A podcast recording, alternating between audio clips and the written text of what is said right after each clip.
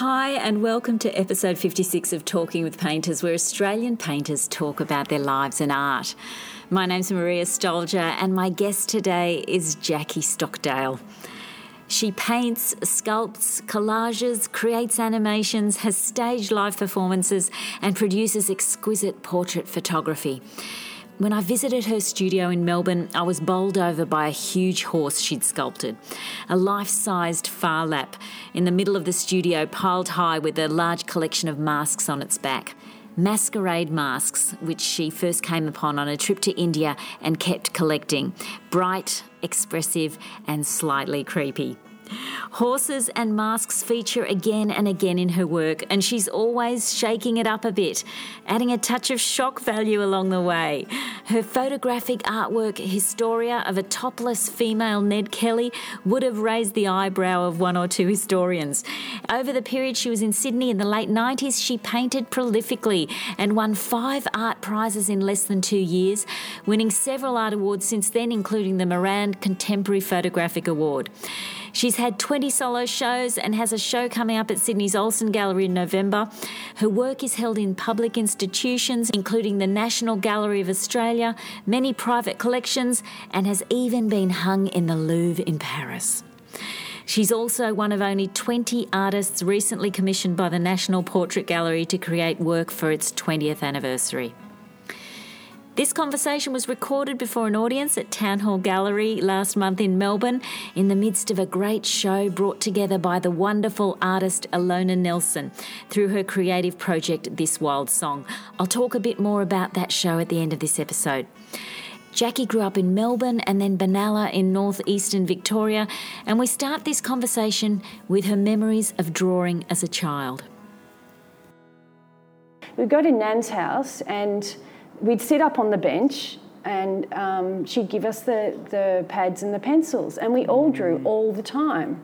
Yeah. And i and still it wasn't really until uh, like year 10 or so that i did um, i was doing graphic design and i drew uh, a camera and was drawing the perspective of a camera to make it three dimensional and i thought that was so much fun and, and then, so after that, we had to choose what we're going to do for the rest of our lives, and I, I chose nursing. Yeah. And so they put me in, I had to go do, to do work experience at the hospital. Yeah. Um, and then I went twice, and both times I um, got tonsillitis.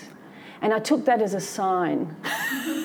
it wasn't meant to be. Yeah, so, so then coming on to year 12, um, I, I just really was I couldn't believe that you could go to school and study all these art, you know, like different um, subjects in art. And I thought, imagine doing more than one. And then um, my mum looked into the TAFE, which was in the in the next town. Oh yeah. So it would mean I'd have to move, but I went. I must have gone to the open day and and just thought, wow, you do eight subjects. I mean, you had to do English and history, I think, as well. But that was so good because there are only eight students. And I was probably the most interested, um, half dropped out. And by the end of the, the second, by the first year, like the second year, I had one on one teachers and they were really keen. They were very uh, figurative uh, focused. So mm. I, I had I had the model Marie. I can still draw her now. Every like I went to all the life drawing classes, and we just drew her the whole time for two years. And oh, then we they and then my teacher had set up. Um, you know, still life, big flowers, and so just lots of nudes and lots of still life. And oh, okay. and I ended up having a very comprehensive portfolio.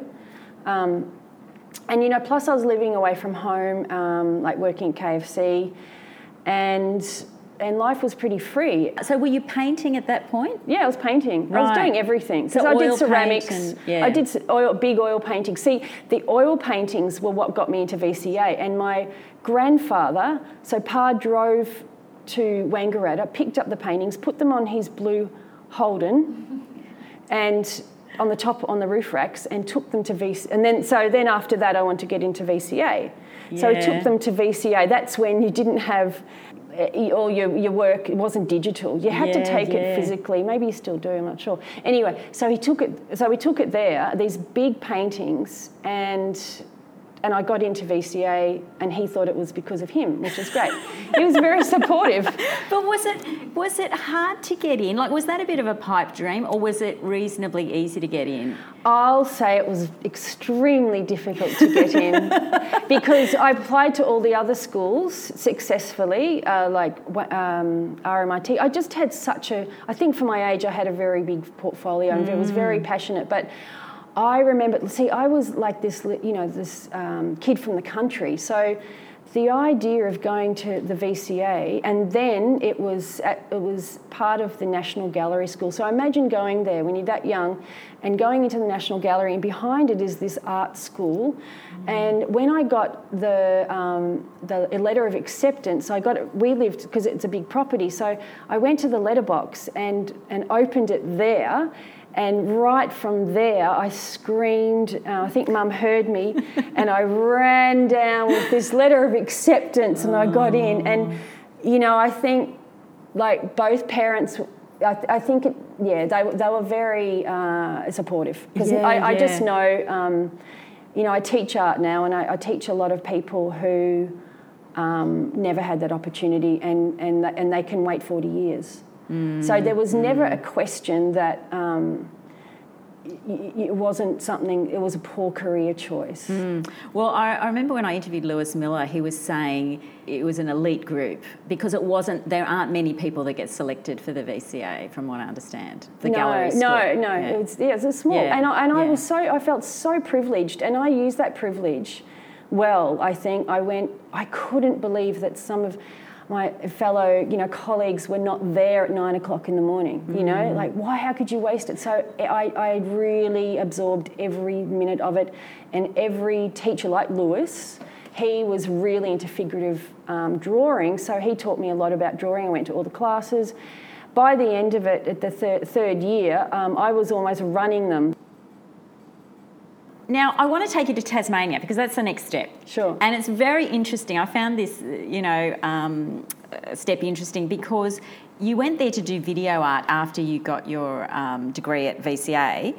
And it sounds like that life you were living then, there in Tasmania, was just idyllic and quite exciting. Yeah. Can you tell me a bit about it? Yes, well, it was a, a situation that there were many to follow after this, um, where a friend said, um, "Come and stay for a while," you know. Um, and my friend Tom had this um, great setup in, in Hobart, and so I went there. It was the first trip on an aeroplane or a boat or something. It was eh, anyway. It was memorable, um, and so I I ended up yeah. I just thought I'd go for a, like I had nothing really. I had no um, responsibilities to do. You could do anything. So um, I went there and ended up staying seven years. And weren't you, didn't you sort of meet a lot of musicians? I hung out with the musos. Like we self-entertained, and you know we just had really good parties, and it was very cliche bohemian, I have to say. Yeah. Uh, and we'd have you know big dinner parties with lots of artists, so people playing music, some people doing life drawing, and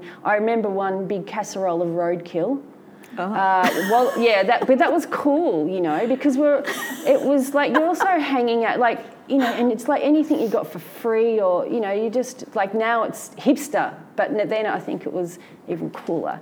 Yeah, right. You know, so um, Didn't you get involved in cabaret as yeah, well? Yeah, so we so we were entertained, and so I was meeting these people who could sing and um, and teach me uh, how to play music because I love singing. Um, I love I just love staying up all night, and there were lots of open fires where mm. people played the piano and and sang, and so I was in the Cutthroats, which is a, a choir of like a barbershop quartet for girls, and then we started performing. It's like that life of what if you know, so what if my friend and I, who I went to painting with at VCA, she'd moved over. So what if we started up a, a duo called the Gaiety Girls, and we dressed in like identically, and we the first gig we got was at the uh, the Tulip Festival where we dressed as Dutch as Dutch beauties and walked out to the sound of a soundtrack of Tiptoe Through the Tulips. But she was uh, on my shoulders, and I was hidden hidden under the dress. And then the, the sound the soundtrack was then of her waters my her waters breaking. And and I fell forward and as I fell she rolled and there were two of us. And Wait a second, what's the sound of her water breaking? it was just the sound of water. But she acted as though her waters were breaking. And she gave birth to a twin. Oh, I see. So you, she gave birth to you. To me. So there's two of us, and we're both twins in real life. Um, okay. How did that go down? What did people think? It went down a lot better on um, Red Faces. right. Well, for overseas listeners, well, and for the younger generation, Red Faces is from Hey Hey It's Saturday, which was a, was like a variety show, very funny. So you went on that. So Yeah. Red Faces was like when people would go on the show and they would do an act and then they'd get gonged if it was really bad. Yep, and we were gonged. All right. oh, okay. So that, and then we just did lots of other stuff. Like we did, um, we started up a cabaret for the Fringe Festival.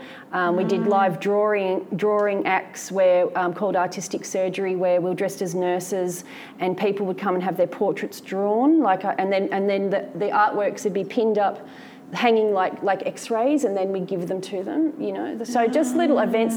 You didn't. It wasn't a funded thing. You know, it was like 'Cause happenings. It just we just did it all the time, and then and just grew and grew. Um, But that also Hobart must have been a pretty small town back then. So were you like known? Like were you a bit of personalities? I in didn't realise. I don't. I, I, I didn't think that we were, but people tell me. I'm learning more and more about it, uh, about what we were like, because you're just in it. Yeah. Yeah. Um, but yeah. people go, oh, like we were. I think we're a bit of a force to be reckoned with. You know, Yeah, like. I'd wear a cowgirl hat, and I was so sick of seeing all the same. Like I just wanted to go to my studio, and it was such a small place, so I just pull it forward and walked down Salamanca to the studio, so I wouldn't have to say hello to you know too many people because it was such a small place. So I think after Yeah. seven years, we ended up um, outdoing the audience. Yeah, right. that's right. Well, you know, you're talking about costumes and hats and things like that, and I and I, and of course the masks are something that appear in your work and have appeared in your work for many years now, and I think it sort of started back then. Is that right? It started after a trip to India, and um, I felt like I was walking through um, a piece of heaven when I was in New Delhi. And I turned the corner and looked down this street, and the street was filled with pa- costumes of every deity.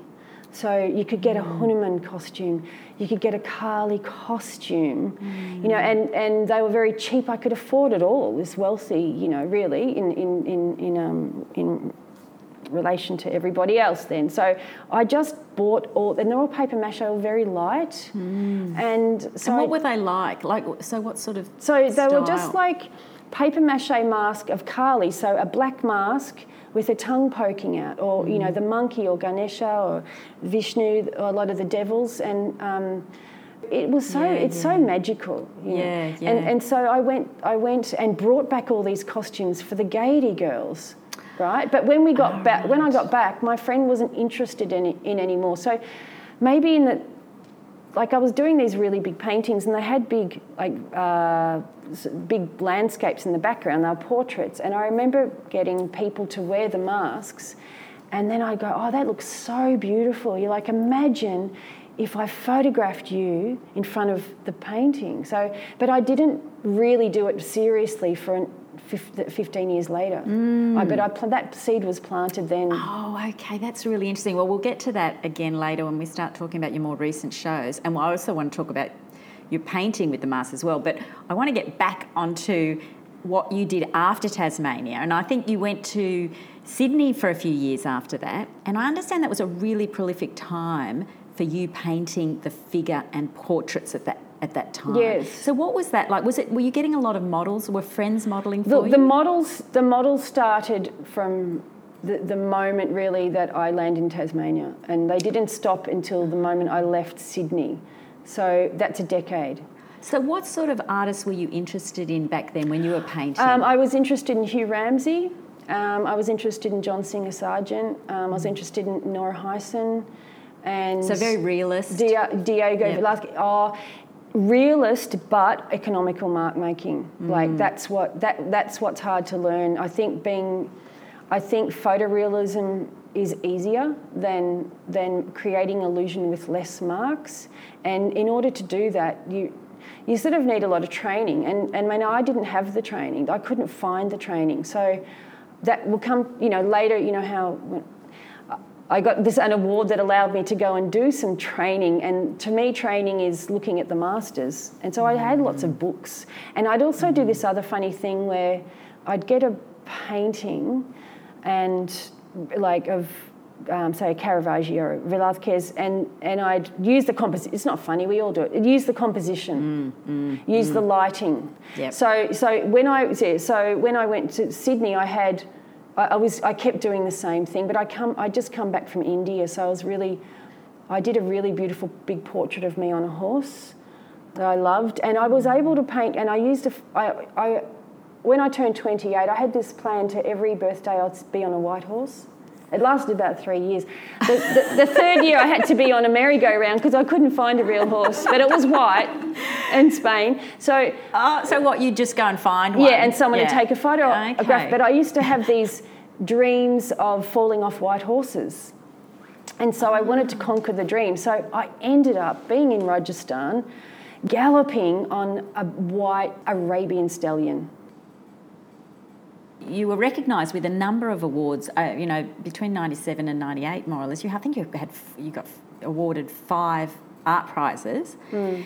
Um, how did you feel that that affected your practice? Oh, it's good, and you need it because it's so tough. Mm. Like it just balances things out, and and I think people get drop off from the wayside if you don't get stuff like if you don't get recognition. It's like singing to yourself in the shower. Yeah. you know, like you're telling yeah. these stories and no one's looking, and it, you put all your you put so much into it, and and it's good to get recognition like that. Like mm. it, it mm. really really helps. Mm. Well, it's interesting though because you know you must have been pretty hot in Sydney at that time, but it, you more or less shooted off to Darwin, which was which I want to talk a bit about because it sounds like it was a pivotal time for you in your career mm. and your way of your thinking about your art. What caused you to go to Darwin? Adventure. Um, like the idea of going to Darwin with my friend Tom, um, who's we've done so much adventuring together. To go to Darwin it seems so exotic. To have a job um, there, like a part-time job teaching in the prison, teaching art in the prison, how could you say no? And it was really, I, didn't think I'd leave permanently, so, oh, I've got this job for six weeks, do you want to come? Um, and I said yes. Uh, so it wasn't, you didn't intend to stay there? No. Right. And what was that job like? So, what were you actually doing? You're an arts officer, I understand, in the prison. Yeah, I was the art, yeah, and there was a very good um, education program in Berrimah Prison, and um, uh, the, the people running it were very passionate about um, the indigenous population that were there. So that was diff- that's, that, that hasn't always been like that. So they, there was a lot of funding um, and a lot of encouragement of, of rehabilitation through art. Mm-hmm. I just could do anything, but I was looking at what they wanted to do, and it was often making cards for their loved ones. Mm. Um, so I did printmaking, and and then they and then I had this great you know, opportunity to bring people in. So I was bringing in weavers, like mm. elders, and I was bringing in musicians. To, to, to do, uh, and a friend of mine, Svetlana Bunik, came in and spent a week doing a song, a, a whole song making workshop with guitar and taught them and we recorded all these songs at the end of it and they were making up their own songs so it was oh, like an wow. art school you know just really it moved mm. from i didn't really want to put the label of rehabilitation onto art i just wanted it to be art for art's sake yeah. and know that like i believe that that was all embedded in art anyway and um, but luckily i had such good uh, people above me who were just very supportive. So mm, um, mm. it just was very successful for, mm. for those years. I think yeah, very special. Yeah. You then went back to Melbourne, yes. I understand. So I wanted to get on to talking more about the paintings that you've been doing, which involve the masks. Because we're, talk- we're sitting here um, behind us is an example of one of Yeah. your fantastic oil paintings. I think this is from 2010 and it's called Mind Over Matter. Yes. And it's um, a beautiful work on linen, an oil on linen, and it's this pile of masks um, in like a, a pyramid shape, more or less. Um, and they're just basically one on top of it, jumbled up on top of each other, precarious. It looks like, you know, if you push one, they'd all just fall down. Yes. Um, what I'm interested in with the mask is what you're attracted to about it. Like, what is it when you see them that you that, that appeals to you Yes. to paint? Yeah, uh, it's funny because some articles have been written about me, and it's like behind the mask, you know, and disguise and what you're trying to cover up. But if you put a mask on someone, watch them reveal stuff that they never knew about, you know. It's the transformation, it's magic realism um, it's that other beautiful world that we don't experience all the time. And it's a connection also in history to ritual, uh, which is very important for a lot of cultures and which we don't necessarily have as, you know, at all except for Halloween. Um, it's, it's, it's theatre. Yeah. Um, it's funny, it's rude, yeah. So it's Mm. it really so it's the idea that appeals to you is more that when you put put it on, how it changes your character. Yeah, when you put it on, but also I just really love looking at them. Okay, e- even if they're not, I, I like looking at them as as objects. To me, they're like talisman. Like they're they have an energy. The good ones, and they're only good because I'm imposing. You know, I'm like projecting my love and my imagination onto them. yeah. But um, they Well, they're yeah. sort of well, they're inanimate, but Yeah. they're animate as well. Yeah, yeah. Like- And- yeah, they are. And when I paint them, and they, they, they, to me, they're like a personality, and it's like I'm painting a portrait. Yeah, yeah, I can understand that. Well, that it's interesting that you've got um, in your studio on top of the horse, the huge horse that you've made. Uh, you've got a huge pile, uh, similar to in this painting, Yeah. but like five times as big as that. Yeah. huge pile of, of masks. Is that just a collection from over the years? Is that what? Yeah, I needed to do something. I was having a hard time, as one does every now and then in life, and my heart was really aching, and I needed to put, I needed to do something really big, um, and so I just got all my masks and put them in the middle of the. You know, you sort of want to break something, but I made it instead. So. I got all the masks and put them in the middle of the room, and like straight away you go, oh, that's so beautiful. So you're not thinking about your problem. So, and then I thought, no, it's not big enough, and I brought. So then I carried the horse inside. I don't know. I just wanted to make a really big, something bigger than me, hmm. something bigger than what I'd done before and more powerful. And it was really made for that for the Ghost Huvana series because I didn't, I couldn't be bothered, you know, and it's too difficult to take your models back and forth to the stables. Oh, let me just explain what Ghost Havana is. It's the, your most recent solo show at This Is No Fantasy. Yes. And it's a series of eight large photographs, uh, photographic portraits, including a number of them with alive horses in them. They were very live. Yeah. Actually, if we're going to go on to this topic, I just want to uh, explain exactly what these portraits are like, um, because so that the listener can get an idea. Uh, They're, they're portraits where the backdrop is a hand painted landscape. Can you tell me a bit about that? Sure, because the backdrop is like it is the backdrop to my work. So each time I do choose a place that I've been to, that I go to, to in search. So for the last, the Ned Kelly series, the Boho, I went to Stringy Bark Creek. That was in winter, and I Is that where the final shootout with the police Yeah. was? Yeah, right. and uh, it's actually on my birthday. Yeah. wow. that was so on the on the on the tacky stone. It's like, oh, I'm connected. So, Oh, so actually, let me just say the boho series arises out of it's a similar theme where it's a photographic portraits and it's in relation to Ned Kelly. Yeah, that's why I said yeah. So Yep. Ned Kelly. So okay, so done Ned Kelly, done Stringy Bark Creek, all of that, and all of those. So all of those, yeah. So all the portraits, and even the ones that I did for the Quiet Wild, you know, they were in Tassie and um, at the Botanical Gardens here in Melbourne. So I went to all those places, took the photographs, smelt the air, and made the paintings, uh, the big backdrop paintings. The two first portraits for this series goes to Huvana, Hoove, Huvana, Nirvana, Savannah.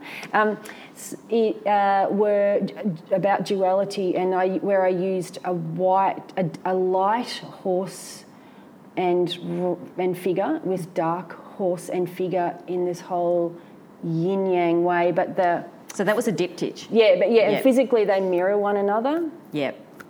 So Yeah, so you've got a, a, a well, a, it's sort of a child, a child in the white one. Is, is she a child? she's fourteen. Oh, she's 14. Okay. So you've got the white horse and the and and the young woman looking out into the to the camera, straight at the camera. Yeah. And actually, we I better point out the costumes of these people because um, they're pretty amazing. They're they're they're. It's hard to define it. Really. I- I can define it. Oh, it. could you? Great. Because I was is- trying to figure out how on earth I was going to no, because it. I had to have them. I needed help making them, so I worked with this um, Bryn uh, Meredith, who's a costume designer, and I said I want a co- two costumes. One dark, one light. They've got to be like Mexican wrestling costumes, but in um, the uh, colonial Australian Victoria. You know, so that's it. He's like, yeah, great.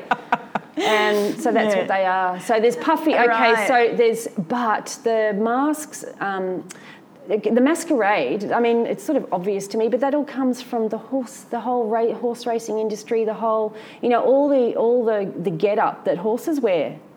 And that's where I got the idea. Like horses are wearing um, luchadora masks. They've been doing it forever. Oh, you mean the, the, what the horse was you know, wearing? the- oh, yeah, So see all the masks that mask horse. well. To me, they're masks. Like to me, the horse is doing cabaret all the time, but it's keeping warm in the paddock in winter.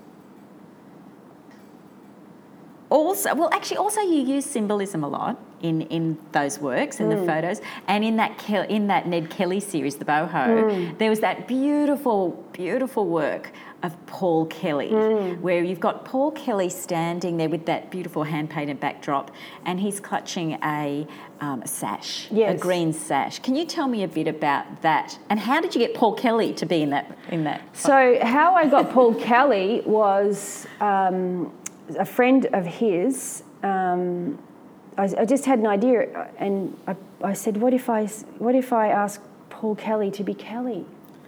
I know that's hilarious. Oh, actually, can I just say, Paul Kelly is a famous Australian singer-songwriter Yes. for people who aren't from Australia. Beautiful singer, and he he um, like he didn't say yes straight away. I had to tell him the story of it, but he was he's very familiar with the story of Ned Kelly. Yeah, yeah. And he's and he's like, have you read, have you heard this song and this song and the Drover's Wife, I think, and a few others. And he was, um, and and I told him the idea of the sash, and he he was really into it. So, what is this? What is the The significance? sash of the sash is one of the only things that Ned Kelly um, feels, I think, feels proud about. Well, um, he was he saved a boy from drowning when he was 14, and he was at school um, and had no shoes at that time, and there was a knock on the door, and the father of the boy who his life he saved brought this uh, like a you know a, a, a sash that was like a um, a gift. Yeah, it was like a cummerbund, and so that was a silk sash, and so Kelly wore it um, for the years after, and he wore it during that famous shootout, and so it has his blood on it. Oh, okay. And so to me, it's like to Australia, it's a sh- it's a shroud of Christ. And that and Phar Lap, you know. So well, it's not a shroud, but you well, know, Ned so Kelly is sort of like a Robin Hood type it's, figure is these very days, much, and it? so I tried to get hold of it. The sash. Where's it? Where is it? It's it's at Benalla Art. Uh, it's it's opposite the Benalla Art Gallery at the um, Benalla um, Historical S- Centre Society. So I went to them, and because I grew up there, I sort of had a few contacts. um, uh, and and I said, I want the sash. Did they give it to you? And they and I said, because and they go, why? And I said, well, blah blah blah and blah blah blah blah. And I'm an artist and Paul Kelly. I'm like, oh, who's Paul Kelly? no. I said, and the, anyway, I kept hounding them, and I said that I said I'm going to fly him here in a helicopter. You know when you can't get something, you want it even more. It's like I want the sash. and, and, at that time, I'd been asked to. Well, just before that series, uh, I was. I knew I'd be part of the Adelaide Biennale for Magic Object. So how more magic object can you get than that? Oh yeah. So um, they wouldn't let me have it because it had his blood on it, etc etc. And so I got the plans of the, um, we want to break in, but we didn't. So I was going to get a scoop then. So um, I even had like Briony Nameby, the curator at the, uh, the director of the art gallery, to like give Jacqui the sash, you know, and nothing. We couldn't budge. And when they didn't know who Paul Kelly was, I thought, mm. I rang up Rose Chong. Yeah. Oh, I don't want to give it away, but she made it for me. She made the most don't tell anyone else this, but she made, I gave up. She made, she goes, show me. A, so I was like, Rose, I really want this sash. Show me a picture of the sash. Half an hour later, she presented the most beautiful replica sash. She knew by that, she knew the age of the, you know, the tassels, etc. She had some old stuff there. She got, she said, go and make this old. And so the next, so that night I got my son to spit on it and drive over it, and I also put it in bleach. And just before it fell apart, I've rinsed it. And the next day for the shoot, I put Kelly's blood on it. What Kelly's, as in Paul? Paul Kelly's. It's got Paul's he, blood on it. How did you get his blood? Should I? Oh, you can tell me. No. it's got my blood on it, and a few other people who were in the room at that time. So, so that, what was that shoot like? What was that shoot like? First of all, he looked funny in what I asked him to wear because um, it was boxing boxing gear, so I had to change that. Like you just never know. Like you dress him up, they have all these ideas, and he had to wear, you know, wear, and then, and it's there's only one. There's only two photographs of Ned Kelly. Did you know? No, I didn't actually. So one is the one on the the wanted poster, and the other one is of him boxing. So it was a like a you know like a homage to that that photograph. And I got the, all the costume and like, and then you go to Rose Chong and you go, "Can I have this, please?" And she'll go, "Oh, that room, that box there." So she knew the proper long johns. I think I had the pants made. The proper was he wearing a top? Yes. I think it's a, white top from memory. Yeah, so yeah. that no, it was one of those, yeah, an undershirt. Oh yeah. And then I got him to hold the cloth. So that was the magic object. But it was beautiful. Yeah, yeah, it was like a it was like a profile. He was sort of side onto the camera, and it was like he was holding it like a like a flower almost. Yeah, in his hands, like something precious. Yes, and he was in a like a deep meditative sort of pose. You know. Yeah, it was it was a great paint, a great thank you photograph. Yeah. Um, actually, one of the quotes that I've got here. Um, about those works, or generally about those types of works where you're doing the photographic portraits, is that they rarely end up what I first imagined. Is it? Is that right? Is that? Um... Did I say that? Yeah. Don't worry. Wait, um, yes. I'll, I'll, edit that bit out because I thought. Cause, no, no, that's Because okay. you know what? The truth is, whenever you make a work of art, it's never what you first imagine anyway. I mean, if you start a painting, it's never. I mean, if you are imagining something at the beginning, it's never really going to end up like what you thought. Yeah, you, you have to think that it is yeah. would you have an idea? So, with those photographs, would you have an idea of in your mind exactly how you want it to you work? have to if, if you're working with people you have to it, the shorts the shoots are short mm. you, you, have to you, i mean then okay okay this brings me to the one after paul kelly so i knew what i was going to do with him and it pretty much it's pretty good pretty close um, and but then the one after that happened when he was getting changed, and then Shan was in the room with us, and uh, she started mucking around with my props and taking off a top and putting on a petticoat and picking up a gun and standing in front, front of the posing in front of the backdrop. Oh, look at me. Everyone loved it. Paul's loving it. Everyone is. So I'm like, whoa, hang on, stay there, camera, get all the gear back, get the lights, move the gun there, do this, do that, tweak it, mm, mm, mm. click, Historia. That's Uh, yeah, that's a, that's my version of Ned Kelly Historia. It's a really nice shot. Is that the one Uh, with the the tattoo of the gun on her leg? No, No. Uh, she's it's she's in. She's got the Ned Kelly helmet on, and I got Oh, that yes. from Rose Chong. If you ever have a party, hire it from there because product placement. Because it's a really good uh, replica. It's made of made of foam, but it looks like metal. Oh, it does. Yeah, That's amazing. So she's in that beautiful shot, sexy, like yeah. all ticks all well, the boxes. Well, she's topless, isn't she? Yeah. Yeah. Yeah. And that's not how you No, I didn't it. want to. I didn't want to. I wanted to, but I had no plan to do that at, at all. There's usually. It's a one that I don't shot, plan. Actually. Yeah. Well, that I mean, in a way, that that Ned Kelly helmet. Um, that sort of ties in with the whole mask thing that you're. It is. It's of- a mask. It's a masquerade. Yeah, um, and that shape is so so powerful. It is so powerful, isn't it isn't it? amazing? I mean, well, I mean, it's so iconic in Australian art, like with But it is. Nolan and everything. But it is. It's an amazing thing that's endured for so long. Yeah. So- That's why I couldn't have a guy in it. I think it's too cliche. Mm. Yeah, that's interesting. And I also love all the chicks rega- related to the story. Like I love Kate Kelly. The stories. I love the stories of. Er- Uh, his mother is, was such a good horse rider. oh right. They had to ride everywhere. They had to be good. Yeah. So I'd love, you know, I'd love all the stories. So Mm. she was like homage to them. Well, and also in that in the one, the Man of Quinn, you've also got you. Uh, looking into those stories about the cross-dressing of the Kelly gang, there's some reports that they were. Yeah, and I tried getting those stories around Glenrowan, and, and everyone was denying them. I had to read. I had to read Peter Carey's True Story of the Kelly Gang to get that.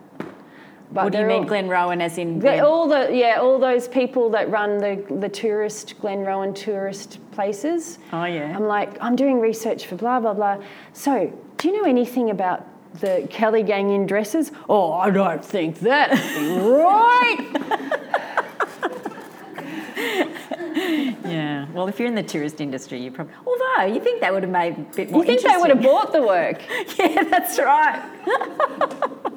Well, the whole Ned Kelly story. I mean, for those people who don't know about Ned Kelly, who might be listening from overseas, go to Wikipedia. It is one of the most amazing stories, and he was just such a strong character, and the Jerilderie letter and all that sort of thing. And anyway, yeah. So I did watch a lot of films around that time. Do you know, I watched everything of Ned Kelly, and and I, I think too. I think you every and I didn't mean to become obsessed. I didn't mean to do a whole show on it.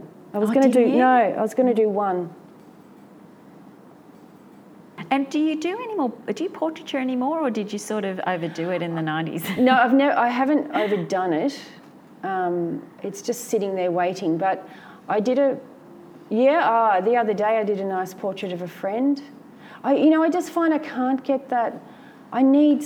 I need to know if I'm going to do a portrait. It's such a serious, rigorous thing for me to do that I need time. And if I if I know that someone can only sit for half an hour, I'm, I'm not even going to bother. So I did a self portrait last year that was part of the Rick Amor Portrait Prize um, of me wearing glasses and uh, I have big plans for the future. But yeah, Oh, so you're interested in doing portraiture, but you just want. I want, be yeah, I've to got this time. big vision. It's probably so big that's why I've put it up for so long.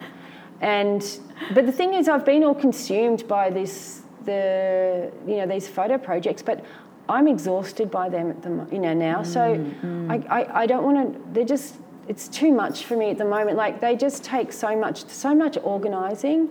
And with the paintings, you just go to your studio, you pick up the brush, and you paint. Mm. And so I'm finding, but it's I haven't been able to do that for probably a decade. I don't know why. I think because I'm just doing the other stuff. So Yeah, I was going to ask you because it is very different. it's process. yeah, it's a different thing. But Yeah. this is, but now because I don't like usually as soon as I finish one photo series, I'm on to the next. But I, I'm putting it my brushes down Ah, no, the camera lens. So and picking up the brushes. So um, it's just been. It's just like. Hi, mum. I'm home. You know, in the studio, it's so nice. And would you be do- painting. Would you do commissions again? Do you think?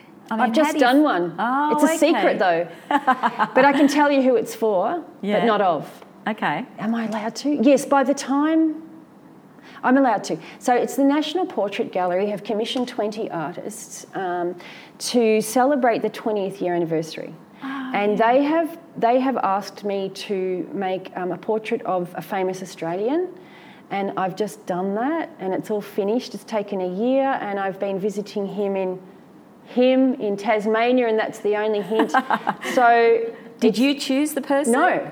They, oh, Yeah. they chose them. How exciting! I can't wait to see it. And when is it going to Uh, be? can I give you two other hints? Yeah, yeah. So, um, it's it's one of the most biggest famous men in the country, and I've done one of the smallest paintings. Okay. All right. That's food for thought. How big's the painting? It's like an A4.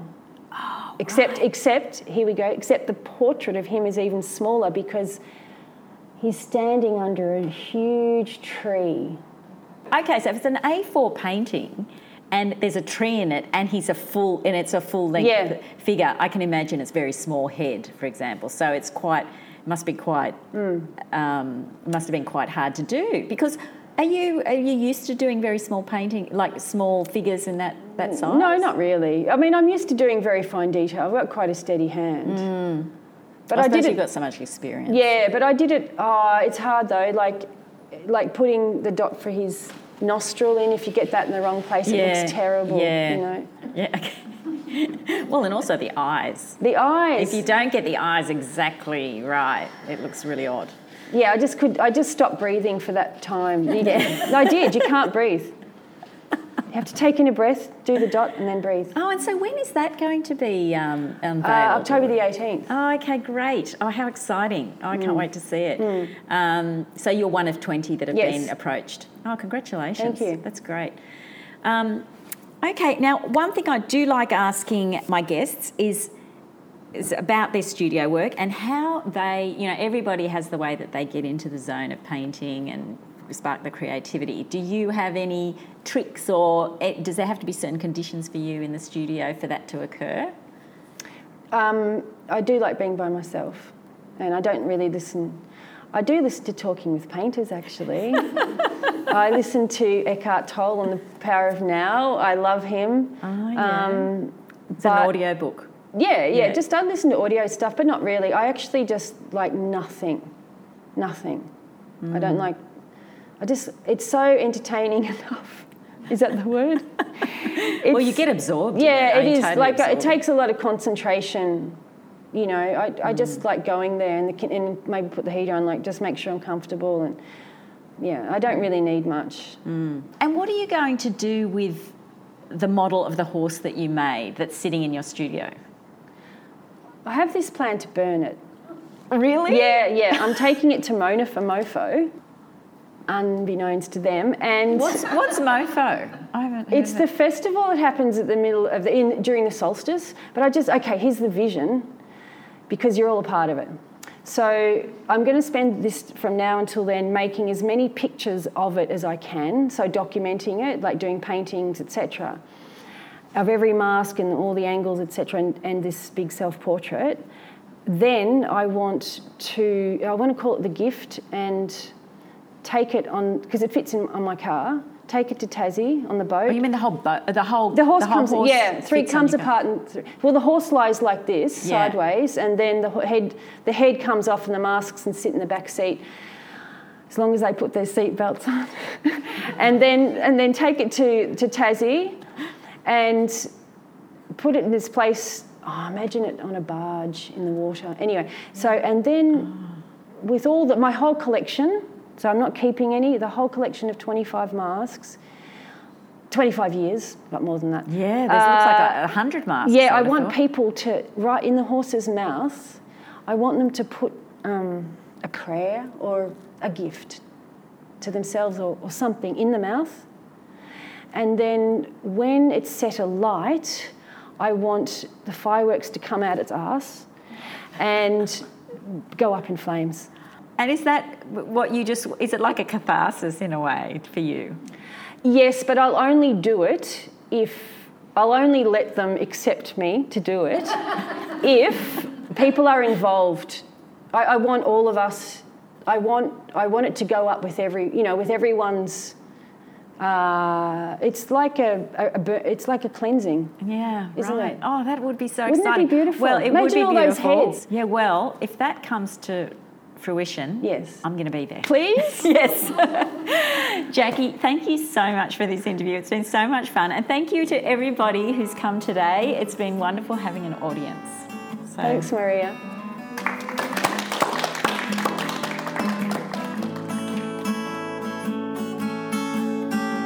Hope you enjoyed this episode with Jacqui Stockdale.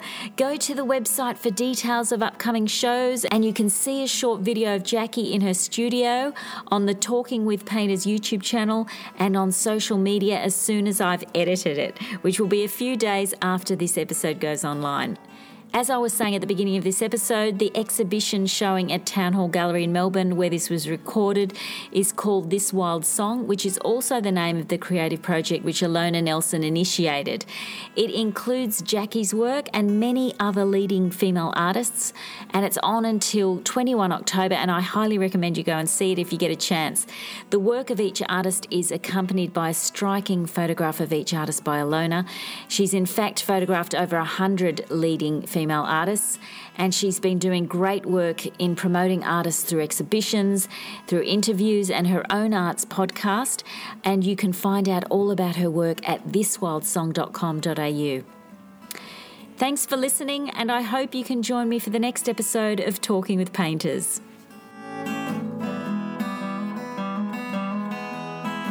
Yeah, so the jumble came from moving house when I had all my, um, you know, my masks and I put them in a jumble and I'm like, that's beautiful. It is the human, it's every human, but it's the mix with animal as well. It's the mix with the devil. Um, it's a mix with the child. It's mixed with s- different skin, um, cultural orientation, and, and all of that. Mm. Strange genders. And so it's a pile of us thank you